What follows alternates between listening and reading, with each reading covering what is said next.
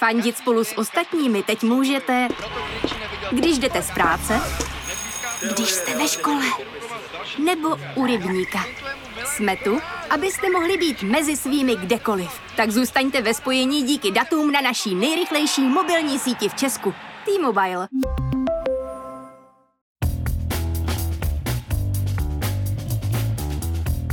Právě jste si zapnuli stopáž. Páteční podcast z pravodejského serveru Seznam zprávy.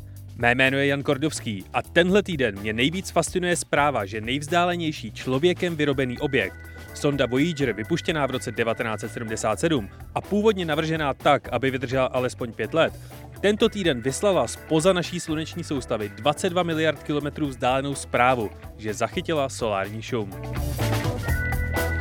A zpátky na Zemi jsem si tenhle týden do stopáže pozval dva hosty. Jana Richtera z televize Seznam a Tomáše Perglera ze Seznam zpráv.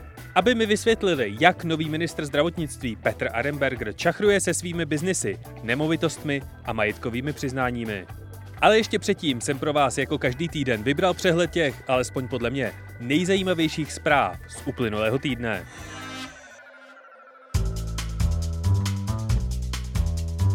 Hlavní zprávou týdne je samozřejmě eskalace násilí na Blízkém východě. Oslavy konce islámského svátku Ramadán se změnily v protesty tisíců palestinců kvůli nucenému vysídlování palestinských rodin z jejich domů ve východním Jeruzalémě izraelskými osadníky.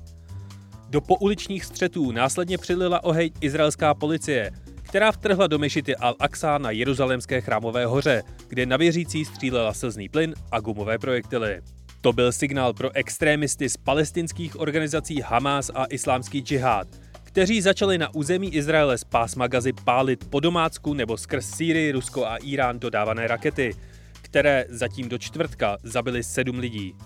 Izraelská armáda tyto útoky opětuje bombardováním pásma Gazy, při kterém zemřelo na 70 lidí a stovky dalších byly zraněny.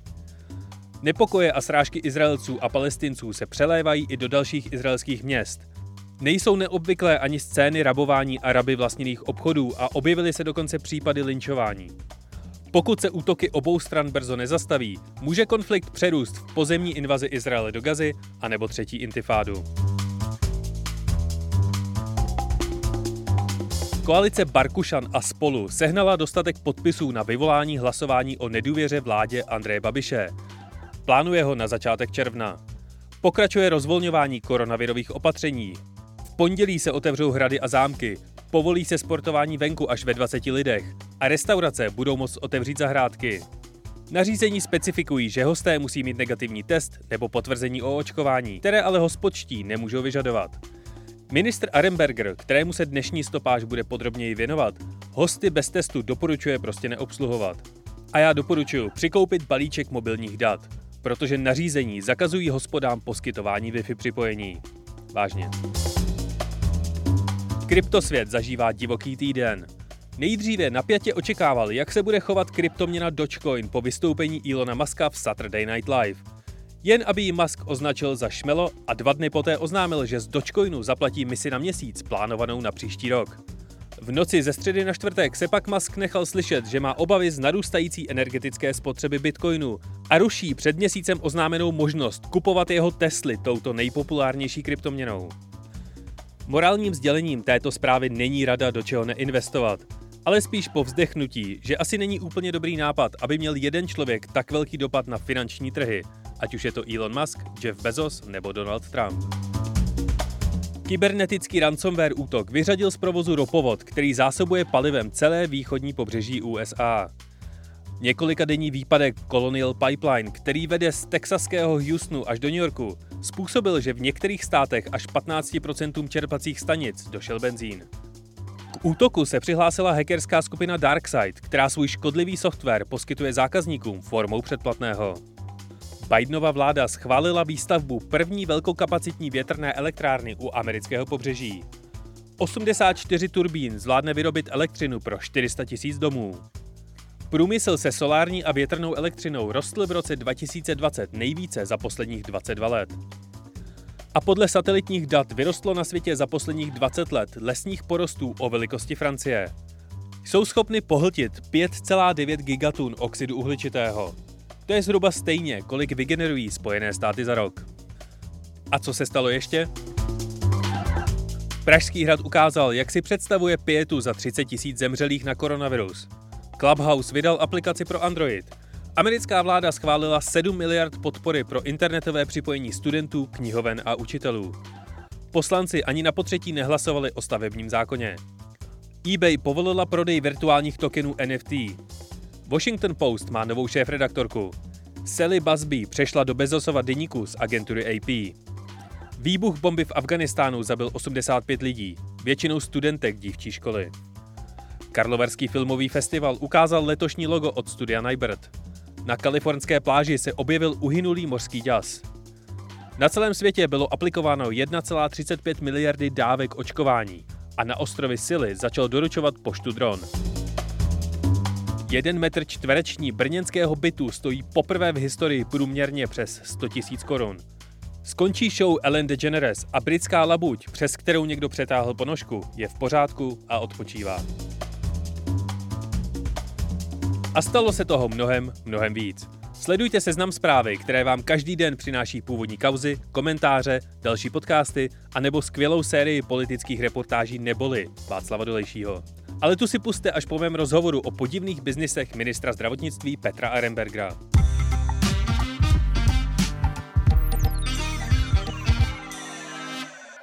Televize Seznam přišla minulý týden se zjištěním, že ministr zdravotnictví Petr Arenberger má docela hezky placenou brigádu. V soukromé praxi provádí klinické studie za miliony, jenže je nevykázal v majetkovém přiznání. A dost podobné je to s jeho nemovitostmi. Celou kauzu rozeberu s kolegou z televize Seznam Janem Richterem a reportérem Seznam zpráv Tomášem Perglerem.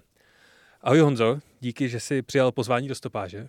Ahoj, ahoj a díky za pozvání. Kdy se o majetkové poměry Petra Arenbergera začal zajímat a proč? No, já jsem se hodně začal zajímat záhy po té, co se stal ministrem, protože já jsem v té době z okolností byl kvůli úplně něčemu jinému v kontaktu s několika lidmi jaksi z lékařského prostředí a tak mě napadlo se zeptat, co to, kdo to vlastně je Petr Arenberger a, a vím, věděl jsem o něm samozřejmě, že to je známý dermatolog, ale říkal jsem si, že by bylo možné dobře se podívat, uh, koho si vlastně tedy Andrej Babiš vybral za nástupce na Blatného a když jsem se tedy začal vyptávat, tak jsem zjistil, že má velmi jako zajímavou pověst. Uh, v těch odborných kruzích, takže jsem potom jak si pátral dál a dospěl jsem k tomu, k čemu jsem dospěl. No. Je těžké získat ministrovo majetkové přiznání? Není, není. Stačí jednoduchý e-mail uh, ve smyslu zákona číslo 106 1999 sbírky mm. o svobodném přístupu k informacím, kde se ne, ale nesmí zapomenout vyplnit nebo napsat adresa a, a datum narození a adresa trvalé a jméno. Uh, a důvod teda. A, a ten úřad, ono to spravuje ministerstvo spravedlnosti a myslím, že to poskytuje relativně automaticky. Ono to bylo vlastně až do roku 2017, myslím, úplně veřejně přístupné, mm-hmm. ale pak podle nějakého rozsudku, myslím, nejvyššího správního soudu, to jak si takhle uzamkli na tu 106, protože tam bylo spousta starostů z malých obcí a tak podobně, takže to jako uzavřeli. Kdyby si měl v jedné větě někomu, kdo nikdy o téhle aféře ještě neslyšel, schrnout, o co jde, co by si řekl? No máme velmi jaksi agilního ministra zdravotnictví, který kromě toho, že jaksi známým dermatologem a velmi hmm. jaksi mediálně přítomným odborníkem na různou, různou na problematiku onemocnění kůže, tak je i velmi zdatným obchodníkem, um, který ale zároveň ty své obchodní aktivity relativně skrývá, jak jsme zjistili. Tak to je asi zhrnutí té kauzy. Ještě než se do toho pustíme úplně, tak eh, mi prosím tě vysvětli, jaký je rozdíl mezi daňovým přiznáním a majetkovým přiznáním. Ano, no to já jsem teď odborník a sám teda pan ministr mi poděkoval v živém vysílání České televize, že jsem mu pomohl jak si pochopit ten rozdíl. Ten rozdíl je samozřejmě jednoduchý úplně a nevěřil jsem ani jako na vteřinu, že by to nevěděl. Já si, myslel, já si myslím, že to je jako od něho strategie, mm-hmm. nějaká obraná. Nicméně jde o to, jo. Eh, daňové přiznání každý zná, protože eh, já nevím, za zaměstnance to vyplně zaměstnavatel, ale když někdo živnostník nebo podnikatel, tak na jednu hromadu dá prostě peníze nebo do jednoho sloupce dá peníze, zjednodušeně řečeno, které vydělal. Eh, na druhou stranu dá peníze, které utratil jaksi náklady, které utratil proto, aby ty peníze mohl vydělat. Mm-hmm. Vznikne nějaký rozdíl a ten rozdíl se zdaní. To je daňové přiznání. Mm-hmm. majetkové přiznání je speciální jaksi druh dokumentu, kam takzvaní veřejní funkcionáři vyplní údaje své majetku proto, aby, byl, aby byli právě pod kontrolou veřejnosti, zda se v těch svých funkcích veřejných neobohatili. E, to znamená, musí to vyplňovat například samozřejmě členové vlády, politici e, a tak dál A právě v rozporu s tím, co myslím dnes zrovna říkal premiér Babiš, to musí vyplňovat i, i takzvaní veřejní funkcionáři podle toho odstavce, myslím, dvě, paragrafu dvě, to znamená paragrafu dva, to znamená ředitelé státních příspěvkových organizací, různých úřadů tak podobně. Mm-hmm. A nejenom teda ředitelé i náměstci, on to má různé stupně řízení, on byl nejdřív, myslím, řídící pracovník třetího stupně jako náměstek a pak byl čtvrtého stupně jako, jako ředitel. Ještě připomenu, že Petr Arenberger byl ředitelem fakultní nemocnice Královské Vinohrady. No a co tě na majetkovém přiznání ministra Arenbergera za rok 2019 zaujalo? Já bych to ještě zhrnul, nebo teda já bych na to šel z toho druhého konce. Já jsem mm-hmm. vlastně nejdřív se začal zajímat o ty jeho klinické studie. Mm-hmm. Jestli můžeme to vzít z tohoto, jak se, no, z, tohoto, z tohoto konce. Tam jde o to, že vlastně, když vzniká nové léčivo, mm-hmm. firma Pfizer nebo kdokoliv jiný, teď jsme to viděli na těch vakcínách nakonec, tak prostě přijdou s nějakou novou jaksi formulí, novým jaksi receptem, ale to léčivo samozřejmě se musí vyzkoušet pořádně. No a to je dlouhý relativně a, a náročný proces, kdy se to léčivo testuje na lidech. Je ta před nějaká předklinické fáze, pak ta první, ta, ta, ta první fáze, kdy se to testuje na zdravých lidech a, a vlastně se zjišťuje, jestli to těm lidem neškodí. A teprve v těch druhý, druhé a třetí, čtvrtá fáze tam potom se to testuje už na těch pacientech a, a testuje se, jaké dávkování a jaká frekvence a s čím hmm. to jako může se dávat a s čím ne.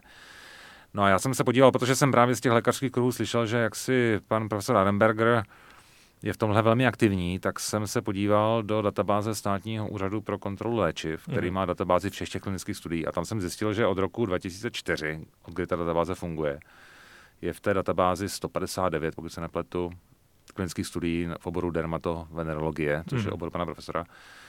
Tak jsem si ty studie prošel a zjistil jsem, že, že z těch 159 on dělal, myslím, 52 nebo 49, teď nevím. A jeho nemocnice, kde byl teda dlouhou dobu šéfem kliniky, dermatovenerologie a potom od toho roku 2002 i náměstkem a od roku 2019 ředitelem, tak dělala těch studií míň.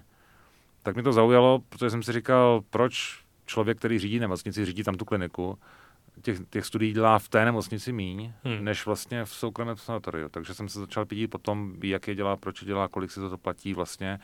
A to mě přivedlo teda k těm majetkovým přiznáním a říkal jsem si, no, no tak jako ředitel by to měl asi vykázat, tento příjem, no ale tam jsem zjistil, že to žádný nevykazuje. Mm-hmm. Tak to je v kostce ten, ten příběh jako no. No a jak, tyhle ty příjmy, jak by tyhle ty příjmy měl minister Arenberger správně vykázat? To, co vlastně neudělal. To je zajímavá otázka, protože uh, na ní není jednoduchá odpověď. Jo. Uh, v tom návodu, když člověk půjde na ten centrální registr oznámení, což je taková webová stránka, kterou zpravuje ministerstvo spravedlnosti, tak tam jsou často kladené dotazy a je tam sekce pro veřejné funkcionáře. Takže tam, když je někdo veřejný funkcionář, a ví, že musí ze zákona podat to majetkové přiznání, eh, tak je tam jako, jako návod. A u toho příjmu se tam píše, že má uvést čistý příjem. Trochu problém je v tom, že ministerstvo spravedlnosti není jaksi ekonomický zřejmě jako, jako subjekt, takže si trochu plete zisk a příjem. E, tak tam je napsáno příjem, čistý příjem. Pokud to není možné, tak má uvést hrubý s tím, že e, ještě bude zdaněn. No a já jsem jako věděl z těch lékařských kruhů a pak fakt jsem mluvil jako s hodně lidma, i z lékařů, kteří dělají ty, z lékaři, kteří dělají ty studie, i ale s těmi lidmi, kteří je zadávají, s těmi takzvanými monitory a ty CR organizacemi a, a tak dál. A ti mi říkali prostě, že, se, že kolik se zhruba tak platí za toho pacienta na jednu studii, kolik tak bývá pacientů, oni říkají subjektů teda v, v každé studii, a že to je samozřejmě velmi vítaný příjem pro ty nemocnice a i pro ty kliniky, které to dělají. No a tak, když jsem potom zjistil, že on vlastně to neuvádí, tak jsem si říkal, no tak to je divný, tak jako, jako my jsme to vypočítali prostě na 33 milionů korun zhruba za, za tři roky. Mm-hmm. Uh, on potom teda, a to byl teda nízký odhad, my jsme nechtěli to úplně přestřelit, protože jsem slyšel tam jako řádově, v podstatě řádově vyšší částky. Nicméně jsme to uvedli takto, protože jsme si říkali, že to je prostě jistota, o, o které víme a za kterou se můžeme postavit na základě toho výpočtu. No a on potvrdil, že to neuvedl proto, že to vlastně sežrali, abych tak řekl, náklady. Mm. Jo, takže mě potom zajímalo, kde teda ty náklady, um, jako z čeho vyplynuly vlastně, za co teda to vlastně utratil, protože já od těch firm vím, že, že ty studie platí jako, to jsou komerční studie, nejdou to na, pojištění, ne, ne, ne to na, na veřejné zdravotní pojištění, a ty firmy farmaceutické platí všechno. Oni platí prostě od ledniček, papírů, telefonátů, těch asistentek studijních, já nevím, prostě platí všechno. A pro ty, pro ty lékaře, kteří to dělají a jejich jaksi, instituce, je to, je to zisk. No a on tvrdil, že prostě na to má nějakou firmu, že si najel agenturu, která mu to dělá a na některé ty studie doplácí a mě se po těch prvních reportážích a těch článcích prostě ozvali lidé, kteří říkali, že se prostě smáli, když to jeho vysvětlení jako, jako četli, jo, že prostě to, je, to by byl první člověk vlastně na světě, v Evropě, který by jako ty studie jako doplácel, takže to, to, to jsem mu jako nevěřil a, a tohle bylo, myslím, my jsme, my jsme, já jsem s tím mluvil ve čtvrtek, minulý čtvrtek, před týdnem hmm. vlastně. A, a v pátek jsme teda psali tu reportáž, nebo v pondělí jsme dělali tu reportáž, dodělávali o těch nemovitostech, což je teda další zajímavá kapitola. A jen tak mi napadlo se podívat, jestli náhodou nedal nová, nové majetkové přiznání do toho registru, protože on by měl, jo, jako ministr, myslím, že měl čas do konce května a to průběžné roční jako ředitel do konce června. No a, a zrovna tam teda obě byli, tak jsme si je zase vyžádali na tu 106 a jsme zjistili, že na, najednou přiznal teda jako za, za minulý rok um, ten příjem, nikoli zisk, příjem 30 milionů korun a místo těch že, slavných teda pěti nemovitostí tam bylo těch 67, jo, takže No a to je ta chvíle, kdy ti ministr Arenberger před zraky Aleny Schillerové děkuje za to, že si ho na to upozornil. Ano, ano. On, on, on totiž jako, já to jako nechci, tak dal bych mu, jak se říká anglicky, ten benefit of doubt, ale pochybuju teda, jo. Člověk, který spravuje prostě majetky, nebo majetek v hodnotě prostě stovek milionů korun, mm-hmm. řekněme, tak si myslím, že minimálně buď to na to má firmu, anebo to ví sám, že jako, jo, já mu to prostě nevěřím tohle, jo. Ale samozřejmě Myslím si, že to bylo tak, že, ale nemůžu to samozřejmě dokázat, že on prostě bral to majetkové přiznání, kde ty daně nějakým způsobem teda jaksi to zařídil tak, aby ty daně platit třeba nemusel, takže ty náklady měl skutečně tak velké a to propsal do toho, do toho majetkového přiznání. No. A, a to mě prostě přišlo divné. Jo. Teď on sám Mladé frontě řekl, že se mnou nemluvil, ale Mladé frontě, s Mladou frontou ano, takže Mladé frontě dnes řekl, že, že eh, v tom novém přiznání těch 30 milionů, že to je vlastně před odečtením nákladů. Jo. A mhm. já jsem po něm chtěl, mě řekli ty náklady, to on jako odmítl zveřejnit. No. V jednom ze svých vyjádření tak ministr Arenberger říkal něco o tom, že nemohl váš článek autorizovat. Vy jste ho nějak zkoušeli kontaktovat před tím zveřejněním a nabízeli, nabízeli jste mu ten článek k autorizaci? To byla zajímavá epizoda, která se mně ještě nestala, aby jako ministr vlády prostě na tiskové konferenci vlády o mě lhal, jako, hmm. takže to tak musím říct, jako, jako s proměnutím. Jo. Ta komunikace nastala tak, že já jsem se v tom vrtal asi týden, a pak jsem jako zjistil teda, že bych potřeboval odpovědi na nějaké otázky, tak jsem napsal mail na tiskové oddělení, plus teda na jeho soukromý mail, který jsem, který jsem získal a a e, že bych prostě rád s panem ministrem krátce promluvil o jeho podnikání. Tak nebyla žádná odezva, pak jsem to psal ještě jednou, žádná odezva, pak jsem teda psal mail už přímo teda s otázkama, protože už se chystalo, už jsme měli dost informací, abychom s tím mohli, jak si, abychom to mohli zveřejnit, ale samozřejmě jsem potřeboval reakci ministra a některá vysvětlení. Tak potom se teda ozvali, a ten mail si pamatuju, já jsem z toho ověřoval, že jo, 50krát, protože ne, ne, než jsme jako zveřejnili, teda že lhal, tak ten mail byl jako v příloze posílám odpovědi na vaše otázky s pozdravem. Jo. A o, o autorizaci nepadlo ani slovo, ani o tom, že bychom spolu, že bychom spolu 14 dní jako komunikovali. Jo. Ty autorizace někdy jako se dají poskytnout, ale ne autorizace článku, jo. Hmm. autorizace eh, vyjádření, jo, těch, těch koutů takzvaných. Jo. Když vám někdo dá rozhovor, tak eh, chce, aby bylo, jo, a to, to je někdy i dobře, když je to nějaká tematika, která je složitá a člověk se v tom úplně neorientuje a tak, tak je dobrý třeba s tím člověkem říct, to, tohle bych tam chtěl uvést jako citace a to se celkem dělá, jo, ale že by někdo jako dal někomu ten článek, jo, nebo prostě tu reportáž a řekl jako tak se podívejte, jestli tohle můžeme jako vysílat, tak to je jako samozřejmě mimo. mimo jako... Celá tato kauza má ještě tu část s jeho nemovitostmi, tu jsem probíral už s Tomášem Perglerem a uslyšíte ji v druhé polovině stopáže. Ale jak jsem na začátku říkal, my jsme se teď dokoukali na čerstvě sestříhanou reportáž na v hlavních zprávách televize Seznam, kde uh, vlastně ministr Arenberger, pokud jsem ji správně pochopil, pronajímá jednu z těch svých nemovitostí uh, právě nemocnici Královské Vinohrady. Můžeš nějak rozebrat, o čem vlastně tahle ta část té kauzy? Ano. Ono, jak si kolovalo pověst, nebo jak to říct, nějakou dobu, že že si nemocnice, jejíž teda profesor Allenberger byl že náměstským ředitelem, od něho pronajímá budovu Vilku se říkalo, nebo já jsem to slyšel jako Vilku, eh, no, jako, jako archiv, jako místo, kde se skladuje nějaká zdravotní dokumentace. Eh, no, tak jsem si to pokoušel věřit a podrželo se mi to. No. E, ta smlouva není v registru smluv, protože byla uzavřena v roce 2013, takže hmm. to předplatností to zákona. Nicméně v registru smluv jsou, jsou objednávky, Eh, na police a, a regály a takové ty věci, které patří do archivu a je tam přímo teda uvedeno archiv FNKV, pomlčka, sklad písemností, objekt, netřeba jedna, jo, Úžice, Ukrob nad Vltavou. Takže z toho jsme poznali, že tam skutečně je, takže jsme se obrátili na pana ministra a pan ministr to jaksi připustil a potvrdil, že ano, že od roku 2013 pronajímá pronajímá nemocnici, její, v jejímž vedení už tehdy byl jako náměstek svůj objekt. No. Tak nám to přišlo zajímavé a možná jako na hraně jako nějakého zákona o střetu zájmu, protože přece jenom je to jako neobvyklá věc, aby si, aby si státní organizace prostě od členů svého vedení pronajímala, mm. pronajímala jako soukromé, jako nemovitosti. No.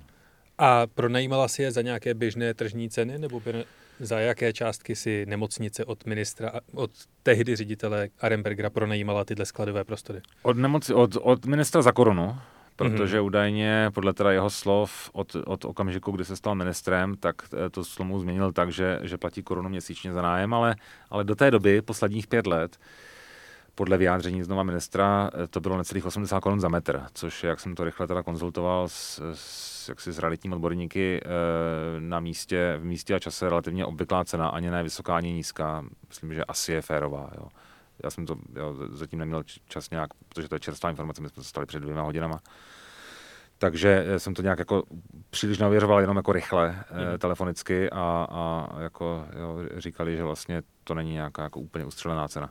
No a ta budova podle zase našich zdrojů má zhruba 1200, jako 1012, no a dvě patra eh, metrů čtverečních, takže jsme to vypočítali zhruba na, na 100 000 korun měsíčně, což teda za tu dobu těch pět let dává nějakých 6 milionů korun. No. Mm. Když by si směl vybrat na ose nelegální, legální, amorální, uh, morální, tak kam tato kauza podle tebe u ministra Arenbergera spadá? Ona to tady není osa, ale jak je, jaké slovo bys k tomu no, rozumím, přiřadil? No, tak nelegální, nevím, jestli můžu říct. Jako nelegální je, jako, myslím, že jako je jediný případ, kdy se dá prostě úplně stoprocentně jako, a úplně jako jasně říct, že porušil zákon o střetu zájmu a to hmm. je to, že neuvedl ty nemovitosti. Hmm. Uh, v tom majetkovém přiznání. To, že tam neuvedl ten příjem ve smyslu zisk, teda, jo, tak to možná jako neuvedl správně, protože možná mu to skutečně sežrali náklady, ale v tom případě si myslím, že by měl skutečně dokázat, že ty náklady měl mm-hmm. v této výši. 30 milionů za rok. Jo. Mm-hmm. Myslím, že by se mu to nepodařilo, ale nevím, možná ano. Uh, pak je samozřejmě otázka, jak ty náklady vyučtoval a co to bylo za náklady, ale to je spíš otázka pro nějaký jako FAU nebo něco takového. Mm. A to, že si pronajímá jako, jako nemocnice, již, již on vede vlastně od něho dům, mě teda připadá úplně přes čáru, jo. to mě fakt připadá divné. Ta budova je jako bývalá stodola z toho státního statku, kterých je kolem Prahy nevím, stovky, jo, jestli ne tisíce. Eh, je docela dobře dopravně dostupná, je to, je to nedaleko té ústecké dálnice, nicméně prostě jako, je to divná věc, jo. Když prostě ředitel nemocnice pronajme nemocnici za státní peníze vlastně jako svůj dům. No takže to mi také připadá divné. Takže myslím si, že jako spíš než legální, nelegální, spíš to jako ukazuje jako na styl prostě podnikání pana docenta Rembergera, eh, profesora Rembergera, pardon, který skutečně prostě je, je, které je skryté, jak jsme to nazvali, mm. jo, mhm. skrytý biznes ministra zdravotnictví, jo, protože, protože uh, jako neukazuje to, tam není žádná cedule nebo nic, jo. člověk by čekal, že se archiv fakultní nemocnice, že tam člověk přijde, bude tam zvonek, jo, nebo něco a tam jako ani, ani jeho zmínka, takže myslím si, že jako z dobrých důvodů to, to, to, to, to jsem jako to nechtěl zveřejňovat, no. A jak si myslíš, že se bude teď jeho osud dál vyvíjet? No to nevím, jo. to záleží na, na, na spoustě okolností, záleží to na, na rozhodnutí Andreje Babiše asi. Uh, slyšel jsem teda jako z kruhů blízkých Andreji Babišovi, že že prostě největší problém je v tom, že že do voleb je jako pár měsíců hmm. a, a sehnat nového ministra zdravotnictví by nebylo úplně jednoduché, tak, takže se ho pokusí jako udržet. Jo. Ministři nerostou na stromech. Ministři nerostou na stromech, no, na rozdíl od peněz, jo. Ale, ale uh, takže nevím. Jo. Tak já ti moc děkuji za rozhovor a užij si víkend. Díky moc a děkuji za pozvání, no, velmi mě těšilo. A stopáž bude za chvíli pokračovat s kolegou ze Seznam zpráv Tomášem Perglerem, kterého znáte jistě z předchozích dílů stopáže. A ptát se ho budu právě na nemovitosti ministra Petra Ehrenbergera.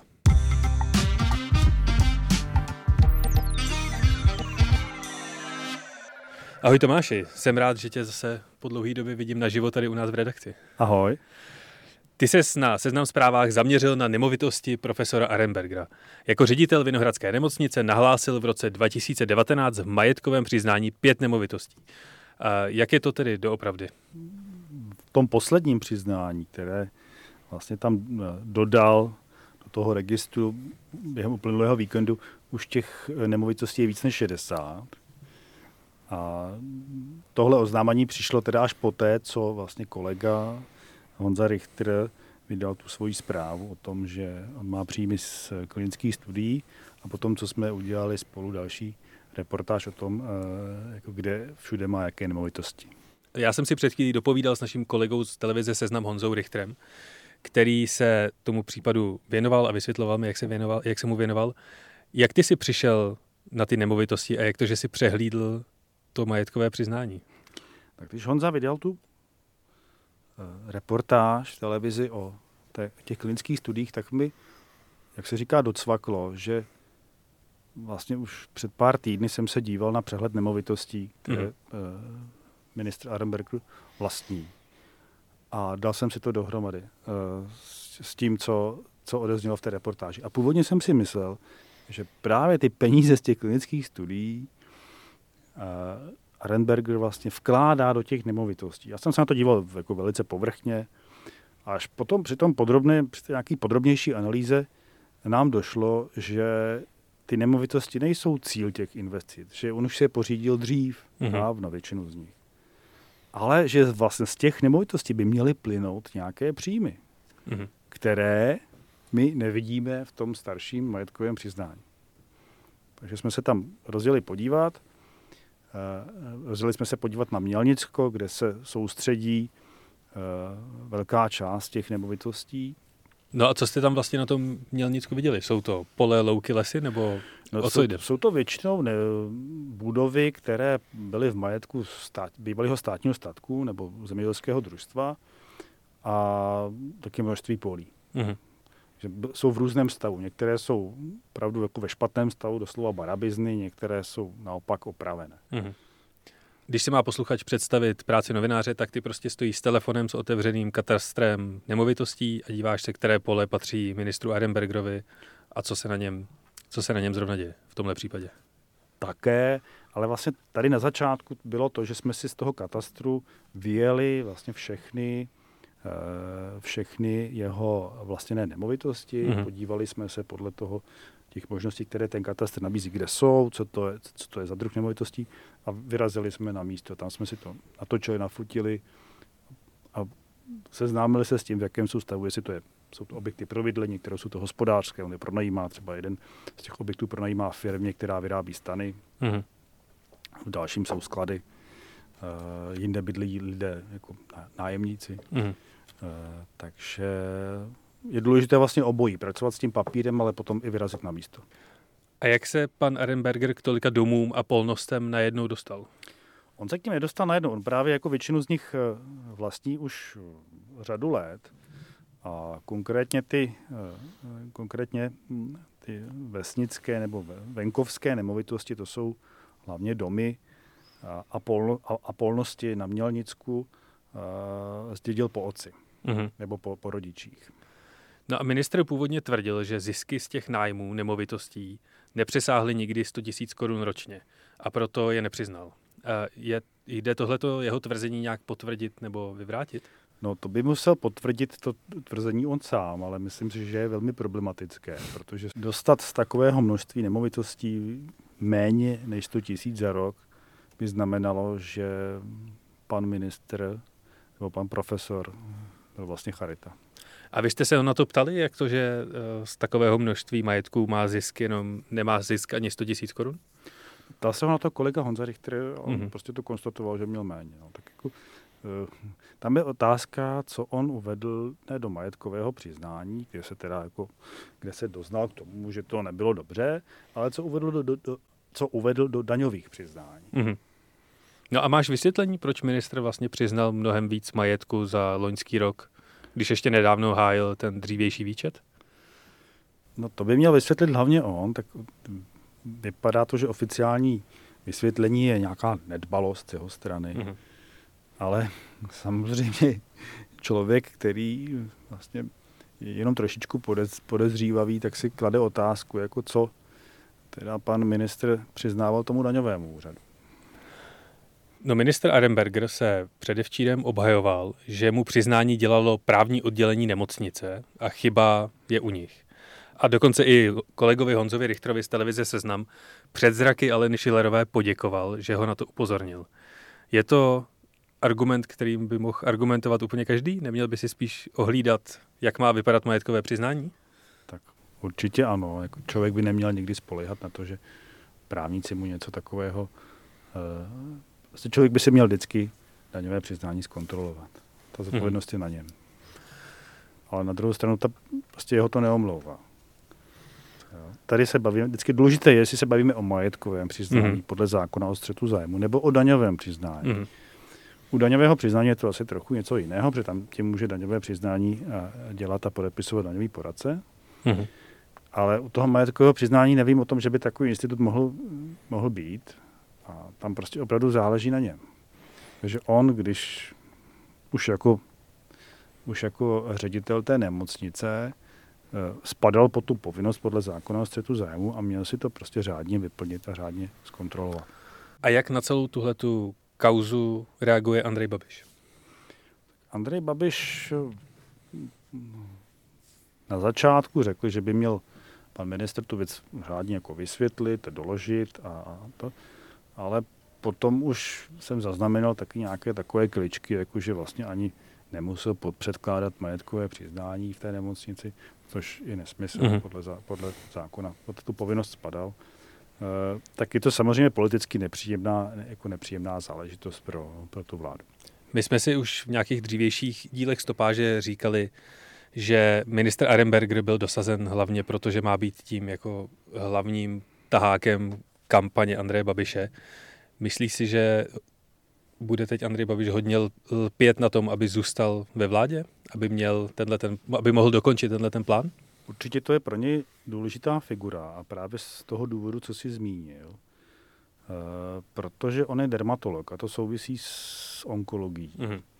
A eh, je známo, že Babiš jedno z hlavních témat, které chce vlastně zdůrazňovat před volbami, je boj proti rakovinovým nádorům a prosazování nových preventivních center, kde by se lidi nechávali včas kontrolovat, jestli prostě jsou z hlediska onkologického v pořádku. A tohle určitě, v tomhle by mu určitě eh, Arenberger vyšel stříc víc než třeba předchozí ministr, který, se kterým se Babiš uh, od tohle téma trochu přel minulosti tak odstupoval premiér, ministr, premiér Gross za, ne, za nevysvětlený milion nebo ministr kultury Besser. Zůstane i přes těch původně nepřiznaných 30 milionů korun Petr Ehrenberger dál ministrem podle tebe? No to ještě záleží na tom, jak se ta celá záležitost vyvrbí. Ono se ukazuje, že on z těch nemovitostí e, měl zisk i prostřednictvím e, fakultní nemocnice Vinohrady, kterou hmm. vedl což je jako vlastně zvlášť problematická záležitost. Takže to prostě záleží na politické reprezentaci a na tlaku, jaký na něj případně bude, uh, bude, bude činěn v téhle záležitosti. No on se v těch svých vyjádřeních tváří dost teflonově a nevypadá to, že by ho to nějak zásadně rozhozovalo. No, tak jako politicky jako projevuje nějakou jako celkem odolnost, zkušenost. Na druhou stranu prostě všechno má svou míru. A, jo, a prostě z, z, některých věcí už se člověk jako moc nedokáže vykroutit. A čísla jsou neúprostná. Mě na tom fascinuje, že předchozí ministr Primula tak musel skončit kvůli tomu, že byl někde na návštěvě uh, ve Vyšehradské kapitule, ale tady lítají milionové částky nevysvětlené a premiér i ministr se pořád tváří, jakože je všechno v pořádku. No tak tam, když se na to podíváme, co, eh, co od těch dvou eh, vládních činitelů nebo politiků vlastně vychází teď, tak tam, tam je vidět, že je snaha jakoby trochu to komunikačně přebít jako jinými tématy, hlavně teda úspěchy v očkování, zrychlujeme v očkování, rozvol, budeme rozvolňovat všechno, nám vlastně opadá nám koronavirus. Je taková taktika toho udávání té mediální agendy, kterou se oni snaží převrátit právě pozornost eh, k těmhle svým údajným úspěchům. A myslíš si, že ministr Aremberger tušil, že jakmile se stane ministrem a začne být v okruhu Andreje Babiše, že se mu začnou lidi takhle dopodrobna věnovat? Myslím si, že z toho jeho postupu v posledních dnech a týdnech určitě si něco takového nemyslel nebo nepředpokládal. Mm-hmm. Respektive si možná myslel, že když nějaký takovýhle problém nastane, tak to ty mediální poradci kolem Andreje Babiše a hnutí ano nějak zařídí, aby se z toho nestal problém. No to se ale nestalo. Problém se stal. Předpokládám, že jak ty, tak eh, kolega z televize Seznam Honza Richter se tomuhle budete dál věnovat. Eh, ve čtvrtek večer vyšel ještě důležitá část této skládačky, kterou si právě zmiňoval s Vinohradskou nemocnicí a případnými sklady. Takže všechny tvoje další články najdou naši posluchači na seznam zprávách a pokud se tahle kauza bude ještě dál vyvíjet, tak se určitě ještě uslyšíme. Eh, Děkuji moc.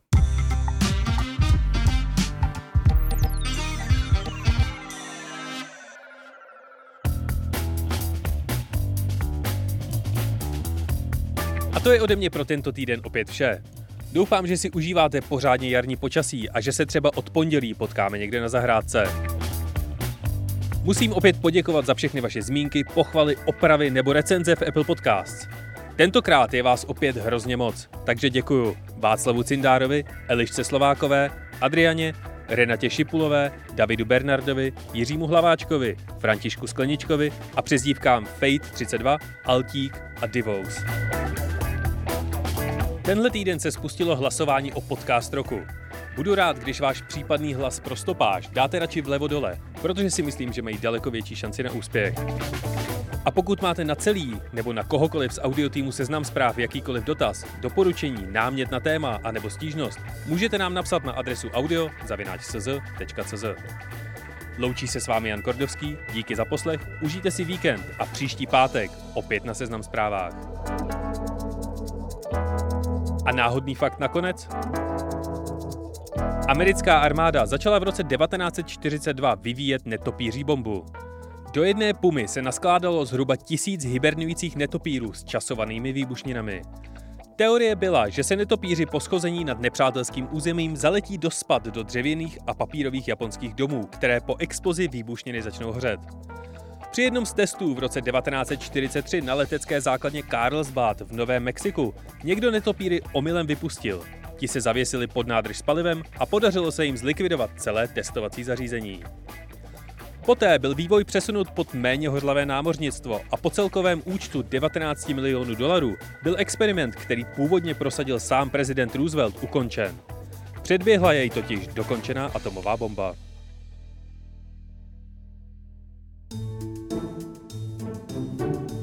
Zprávy z Česka i zahraničí, z biznesu i ze sportu.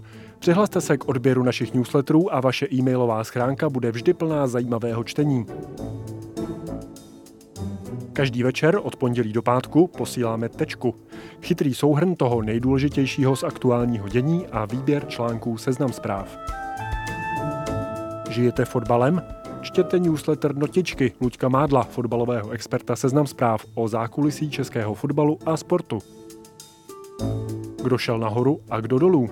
V pátek posíláme Cash Only, kde Martin Jašminský a Zuzana Kubátová komentují pohyby na české biznesové scéně. Přihlaste se k odběru newsletterů na seznam zprávy CZ lomeno newslettery.